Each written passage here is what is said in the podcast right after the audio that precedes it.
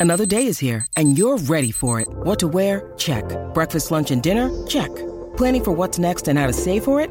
That's where Bank of America can help. For your financial to-dos, Bank of America has experts ready to help get you closer to your goals. Get started at one of our local financial centers or 24-7 in our mobile banking app.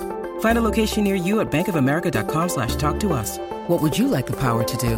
Mobile banking requires downloading the app and is only available for select devices. Message and data rates may apply. Bank of America and a member FDIC. When you need mealtime inspiration, it's worth shopping Kroger, where you'll find over 30,000 mouthwatering choices that excite your inner foodie. And no matter what tasty choice you make, you'll enjoy our everyday low prices, plus extra ways to save, like digital coupons worth over $600 each week. You can also save up to $1 off per gallon at the pump with fuel points. More savings and more inspiring flavors make shopping Kroger worth it every time. Kroger, fresh for everyone. Fuel restrictions apply.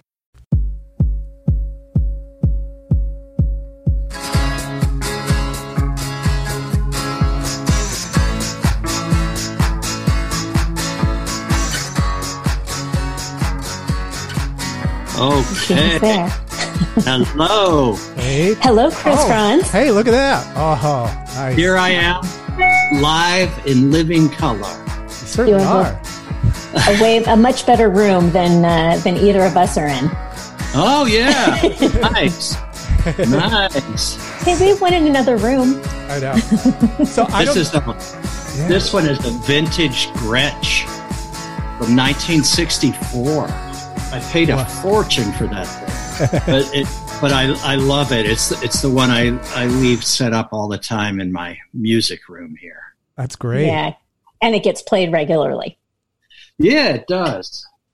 Although Tina said I took it on stage one time, and Tina said, "Chris, it's not loud enough." So, Really? so, uh, yeah, I don't know. It's it records very. w- You know, this is what Charlie Watts from the Stones would play Yeah.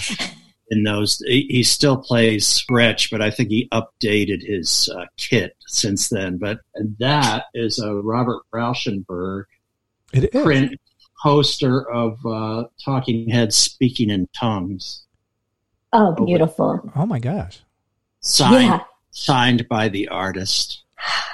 Yeah, really nice. That's so fun. That's an inspiring room. yeah, this is. I'm trying to stay on brand here. You certainly are. Yeah, Gosh. I'd say you are. Yeah. Mm, I could look at that room all day long. We were. It's like, and I'm also, we're looking at the books, you know, like the late night, uh, you know, when watching all the late night hosts now, I try and see the books in the background. yes. Uh, good luck reading those. Yeah. No, Yeah. not a those chance. are all. Those are all rock and roll books, and well, music memoirs and you know artist bios and things. All right. So you're the king of segues. Apparently, you have one yourself that's coming out. Yes. You have a music memoir. So Holly, Holly from the What Different, we are on the What Difference Does It Make podcast. Um, Holly, please tell us what's going on here. Who are we talking to? What, who do we have? We are welcoming drummer, Hall of Fame drummer, Rock and Roll Hall of Fame drummer, Chris Frantz from Talking Heads, from Tom Tom Club, from Compass Point All Stars. Is that, can I say that? Is that a band No, officially? Actually, I I'm not officially one of the Compass Point All Stars, although although I know them all and I have utmost respect and but I, I, I did the Compass Point All Stars were uh, a bunch of guys that played on Grace Jones's records and also uh, Joe Cocker and a, a number Gwen Guthrie. They played for a number of island artists and and uh, I, I somehow I got into a couple of photographs with them, so people think I was one of them, but I I, I can't say I was because uh, that wouldn't be fair to the to all of them. okay. I wasn't uh, totally sure because you were, you, we, we, both of us read the book. Uh, Yeah, and so I understood you were involved with them, but Yeah, I didn't realize that you didn't actually play. there was a lot of uh, cross pollination there, and and sometimes we did play together, but but uh, not officially. You weren't an official Compass, Compass Point All Star. Okay. I did live. we did live there but but the All Stars were a, were a specific unit that was selected by Chris Blackwell to back up Grace Jones, yeah. and they were like a super group. One, uh, the guitarist was from England, keyboard player was from Nigeria by way of Paris. Sly and Robbie on bass and drums were from Jamaica, and Mikey Chung on guitar. They called him Mao because he looked just like Chairman Mao. Still does, actually. Mikey Chung on guitar and Sticky Thompson on uh, percussion. Those were the Compass Point All Stars. Okay, and that was a fun point in the book, and I know that we will get but get there. But the book is called "Remain in Love: Talking Heads, Tom Tom Club, Tina." Yeah.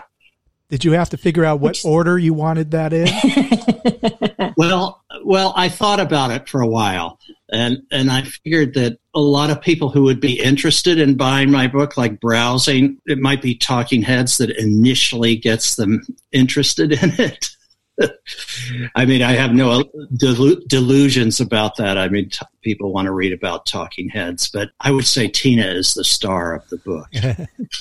That's that is what I found. I really found that that yes, yeah. of course, Talking Heads. If I was if I we were not talking to you and I was just a a fan of rock and roll, the Tina. T- I thought the Talking Heads would draw me in, but Tina had the greatest impact. I think for me. Oh, good, good. Yeah, yeah. Well, she, she's um she's uh, a wee powerhouse, you know. She's really yeah. something. Well, you talk about in the book about how she did not want to be a part of the band because this was, I mean, in the 70s, I guess it was unheard of to have a, a female member, band member. And she was yeah. part, and I guess she kind of subscribed to that philosophy for, for a little bit. Well, I think she, she probably correctly assumed that that the uh, rock and being in a rock and roll band was kind of like a, a guy thing, a boys club rather, not not a guy thing, a boys club, and and there there was a lot of shall we say sexism on display uh, in the in those days with rock and roll bands, and and Tina loved rock and roll, of course, but she said, "Oh no, no, no, no! You guys do that. I'll, I'll be supportive in any way I I can, but." No, I'm not going to join the band. I, I, originally asked her in 1972, mm. and it it took until 1975 for for her to say yes. Three years. yeah, so three three years of trying to be persuasive. As an aside, what would have been her path had she not ended up joining the band? Well, she was a, an excellent painter, mm-hmm. and she had imagined that she would be, uh, you know, a, a, painter in New York City and showing in galleries and things. And I have no doubt she would have had great success. But I'm glad she chose to play the bass. we are too. but actually, that's similar to yourself. Although you you played the drums in high school, you gave up the drum. You left your drums in in your home. I guess that was in was it Pittsburgh? Pittsburgh, yes. Okay, uh-huh. so you left your your drums at home, and you're like, I'm going to the. I guess they RISD. call it Riz, RISD, yeah. and yes. and I'm going to be an artist. I you know forget the drums. Did you go to RISD and think I'm done being a musician? I, I didn't think I was done being a musician, but I, I think I I, I thought that I was going to be a painter, you know, mm-hmm. and uh, maybe a painter who occasionally plays some music or something. And I loved painting, and I was determined that that I was going to, uh, you know, make my mark in painting uh, and the the history of art. But instead, we ended up doing it in the his, history of music. Mm. Music is art, but but uh, you know, I I I, I didn't have my drums for the for the first year, and by halfway through the second year, I was really jonesing to play, and so I, I asked my dad if if we could drive them up to Providence from Pittsburgh, and and he said yes. Now that's, that's, support. That is crazy because usually, I mean, you you hear about the artistic uh, lifestyle, and it's because you you go into an artistic life because your parents don't understand, and you know they're not supportive of anything, and you you kind of forge your own path. But you're, uh, throughout this book, it seems like your parents had your back, and whatever you wanted, they seem supportive yeah. of They're all very endeavors. supportive of what you wanted to do. I was very fortunate uh, in that respect. I, I, know not every drummer has this has the same. Uh, oh. Not every drummer's parents have the same generosity of spirit. I can't think of but, one. Uh, or guitar players, for that matter. Right. Okay. You did, and actually, going to drums for for a second in high school, you said you could still in your book you brag that you can still you still know the cadence. You can still know the march. Oh, yeah. Can you go ahead, bang out the cadence right now? Let's let's put your let's hear it. oh, okay. Well, I'll, I'll just on the I'll table. Go, does it have to be on a drum or well, just no? Just on the table. I just want to. I'm kind of like, curious. Let's. Can you hear this? Yeah. Like that. Okay. Very nice. That's pretty good. Ad infinitum. Yeah, of course.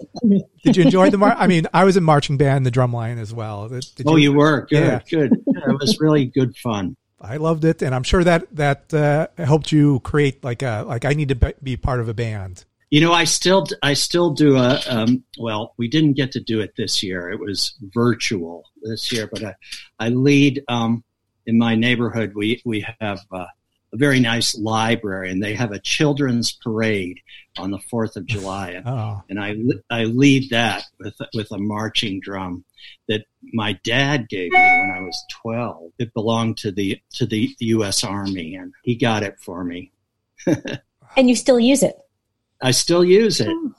Yeah, that's Isn't really lovely. I mean, yeah. yeah, that's amazing back at RISD, you start up, you hooked up with some people from Berklee, Berklee School of Music, and you started uh, like a soul band. Uh, and yeah. you, you, mentioned another teachable moment was trying to learn how to drum slowly, which is actually tough. why? Yeah. Why is that? Why and why was it valuable for you? I mean, obviously, I mean, take me to the river wouldn't be the same if you couldn't drum slowly. Yeah, yeah. Which it, that that's an interesting story which we'll we'll get to. But yeah, I just um, you know this was a soul band, and they like to play uh, some ballads, some uh, what what nowadays they call slow jams, and uh, uh you know by the Chi-Lites and the Delphonics and groups like that. It took me a, a I was used to rocking out to like Beatles, Stones, Dave Clark Five, that style of music, and to to play a very slow, lovely ballad was a real challenge for me. But eventually, I got I got the feel, you know. Eventually, and regarding um, "Take Me to the River," we had been playing that song uh, like that's an Al Green song, and uh, I guess the only cover we ever did really. Al Green did it very up tempo compared to how we recorded it. And we had been playing it up very up tempo. But then our producer, Brian Eno, said, I think we should slow this song this song down and, and make it like play it like as slow as you possibly can without messing up. So we tried it and and uh, sounded great that way, you know. that was yeah, that was some great advice. yeah, it uh, was. Actually, you did do I don't know if it's a photographic memory or something, but uh, you, you mm-hmm. there's a lot of detail in there, and a lot of it, a lot of set lists are in there. Um, a couple covers you did were uh, like "Love Is All Around," the Troggs, and "96 Tears." Yes, yes, yeah. yes. So how did you how did you choose cover songs? I mean, you know, it's that- well, well, we loved the Troggs. Mm-hmm. Uh, we we also used to do um, down at CBGB's. I can't control myself by the Troggs, and um, we but we never recorded any of that. I think I think "Take Me to the River" was the only cover that we actually recorded. I think because after that, David said, "I don't want to. I don't want to." have hits with covers. I want to have hits with our songs. And, you know, what are you going to do? hey, can't blame the guy. Um, no, no, it makes total sense. Um, stop making sense. Come on. yeah, please. Talking with Chris Frantz, the author of Remain in Love. We're having a lot of fun. We're going to stop right here and we'll be right back. Pantheon podcast listeners. Christian Swain here to tell you more about my experience with Raycon earbuds. Our family now has three pairs of Raycon earbuds around the house, and my wife just grabbed a pair of the Headphone Pros to replace some headphones from a company that was double the price. And yes, she loves them. Now, if you haven't pulled the trigger on a pair of Raycons, Or even if you have, but you're in the market for another pair because they're just that good, well, now is the time to check them out because they just launched their upgraded model of the best selling everyday earbuds. With Raycon's upgraded everyday earbuds, now you also get active noise cancellation, ergonomic design, and multi point connectivity that lets you pair with two devices at once. New quick charge function, three customizable sound styles plus awareness mode. Available in a variety of vibrant new colors to complement any and all skin tones. I even have a pair of earbuds in a cool green color. I have tried just about every earbud known to humankind, and these Raycons are fantastic. Seriously, if you've been wanting to check out Raycons, there truly is no better time. You're going to ask yourself why you didn't check them out sooner, and Raycon offers a 30-day happiness guarantee. So, what are you waiting for? Go to buyraycon.com slash Pantheon today to get 20% off your Raycon order, plus free shipping. That's right, you'll get 20% off and free shipping at buyraycon.com slash Pantheon. Buyraycon.com slash Pantheon.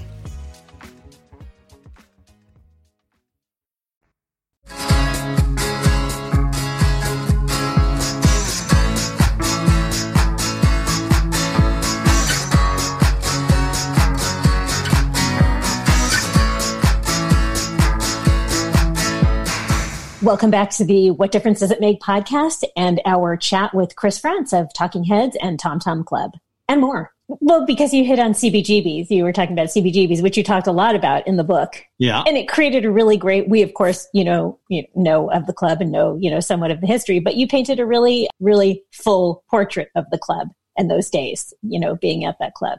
Well, it was a, it had a real atmosphere. we spent a lot of time in at CBGB's. You know, uh, one of the best things Hilly did, the owner Hilly Kristal, was if you had ever played at CBGB's, you didn't have to pay admission ever again. So it became like a, a place where musicians would would just hang out, whether whether they were playing or not. Uh, it was it was like a, a real clubhouse that that way, and uh, everybody exchanged gossip and some some bands would encourage each other and other bands would be rude to each other you know. It's good incentive though to yeah mm-hmm. yeah it was a place it was you know you could even get a free beer if the bartender liked you you know. Yeah. But which is important then. Yes. Yeah everybody was broke. I made i made just just over a hundred dollars a week i think that, that was what my day job paid me. Tina got even less because, as you know, she was a woman and woman got less. Yeah, what was the luck in finding, you know, a location in New York that that just happened to be in an artistic area like I mean, did you did you know at the time like there something is happening in this area of town? I, I know there was uh the way you found it was kind of uh, interesting. Your apartment yeah, loft. Yeah, I, I found it in the New York Times industrial section on Sunday, industrial real estate, which is what Tina's brother to- where Tina's brother told me I should look because uh, he had a lot of experience in with lofts. We we knew it was like on the outskirts of Soho. It was it was sort of like in between Soho and and the East Village. Mm. And it was only three blocks from CBGB, so we knew that was a good thing. And uh, yeah, CBGB's was our neighborhood um, bar, you know. Yeah and, you, yeah, and you just happened to be walking around in that area, or what? I mean, did you stumble into CBGB's, or did you? How did you discover well, the club? Because it wasn't really a, it wasn't really CBGB's back then, or was or was just starting. No, out? it was it was CBGB's. I had a friend living on Bond Street, which is uh, caddy corner across the Bowery from CBGB. He's a painter, and I went to visit him the first day I was in New York, and he said, "You know, Chris, I know you're interested in music and and stuff and bands, and there's something going on at that club across the street, CBGB. You should check it out." and I did, and that was a really good tip. Thank you. Yeah, history being made. Who knew, right? Yeah. Uh, yeah, when I walked in, I, I, I thought you know, the first night, no one was there because it was like a Wednesday night. And there was a couple of guys shooting pool in the back, the back room. So I heard the pool balls and I walked back there and I said, going to be any, any music tonight? And uh, this guy was dressed in a shark skin, silver shark skin suit with like a purple shirt and a white tie and those big silver sort of Elvis Presley style sunglasses.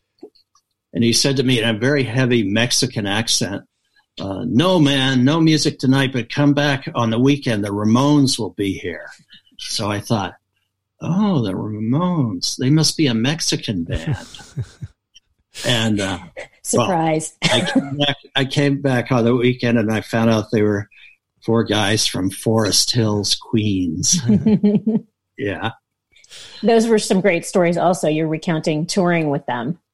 Yes. Oh, fantastic.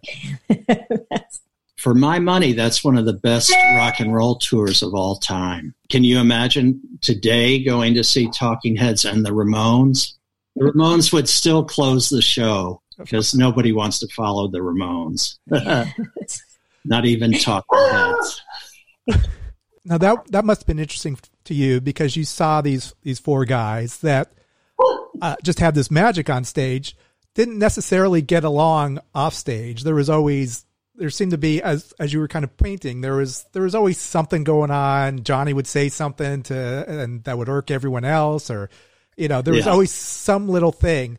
Did you make a note of that, or like you know even though uh, in your book as well, you said, you know, Talking Heads had some issues with it within the band that you recognize when we're on stage, this is, this is something special and we got to keep oh, this yeah. going. Yeah.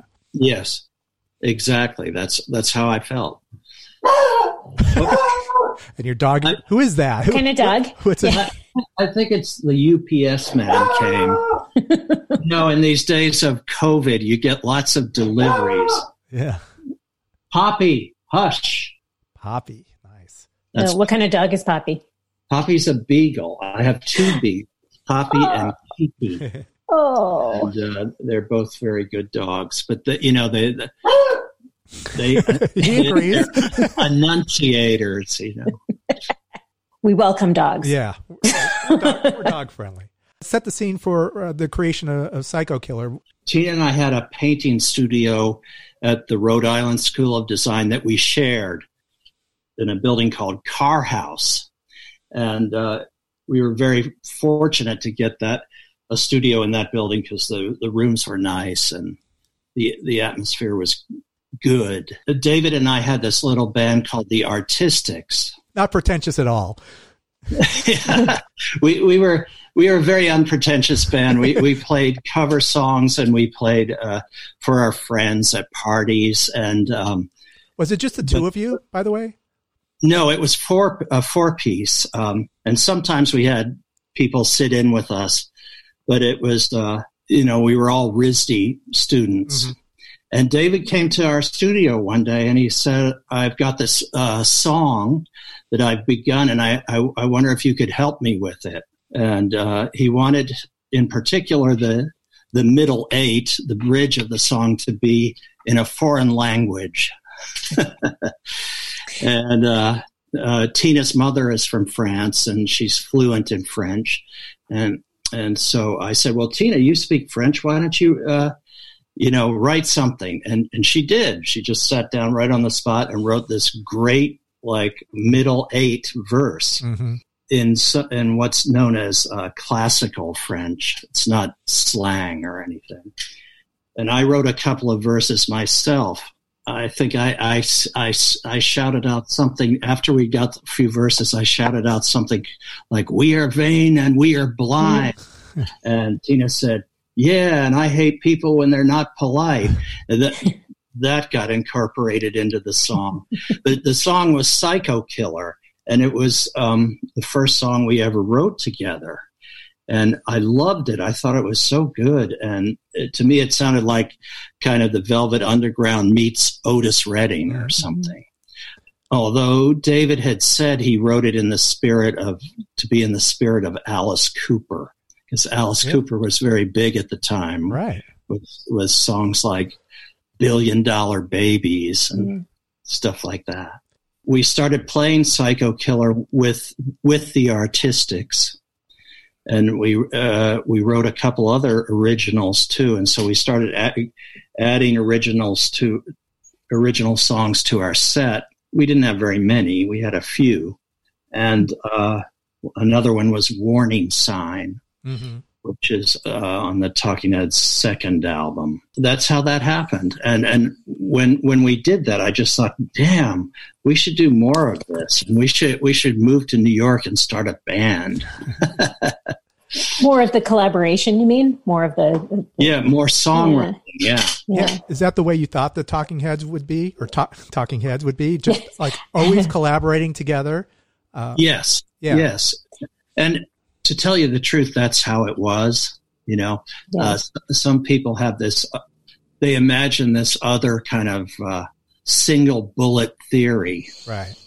But it wasn't. Re- it wasn't really a single bullet. It was uh, yeah, explain to us because you mentioned warning sign. And in the book, you also talk about that, where David almost took full credit for that song. Mm. How how does a songwriting yeah. how does songwriting credit work? Once a song is recorded, do you have is there well, there's paperwork or how do you agree on what who wrote what? That's a good question. You know, I, I think it, when people are working together, it's a good idea to have an agreement in advance uh, so everybody understands what, what it is. But what the law says, what publishing law says, is that a song is divided into two parts lyrics or words and melody.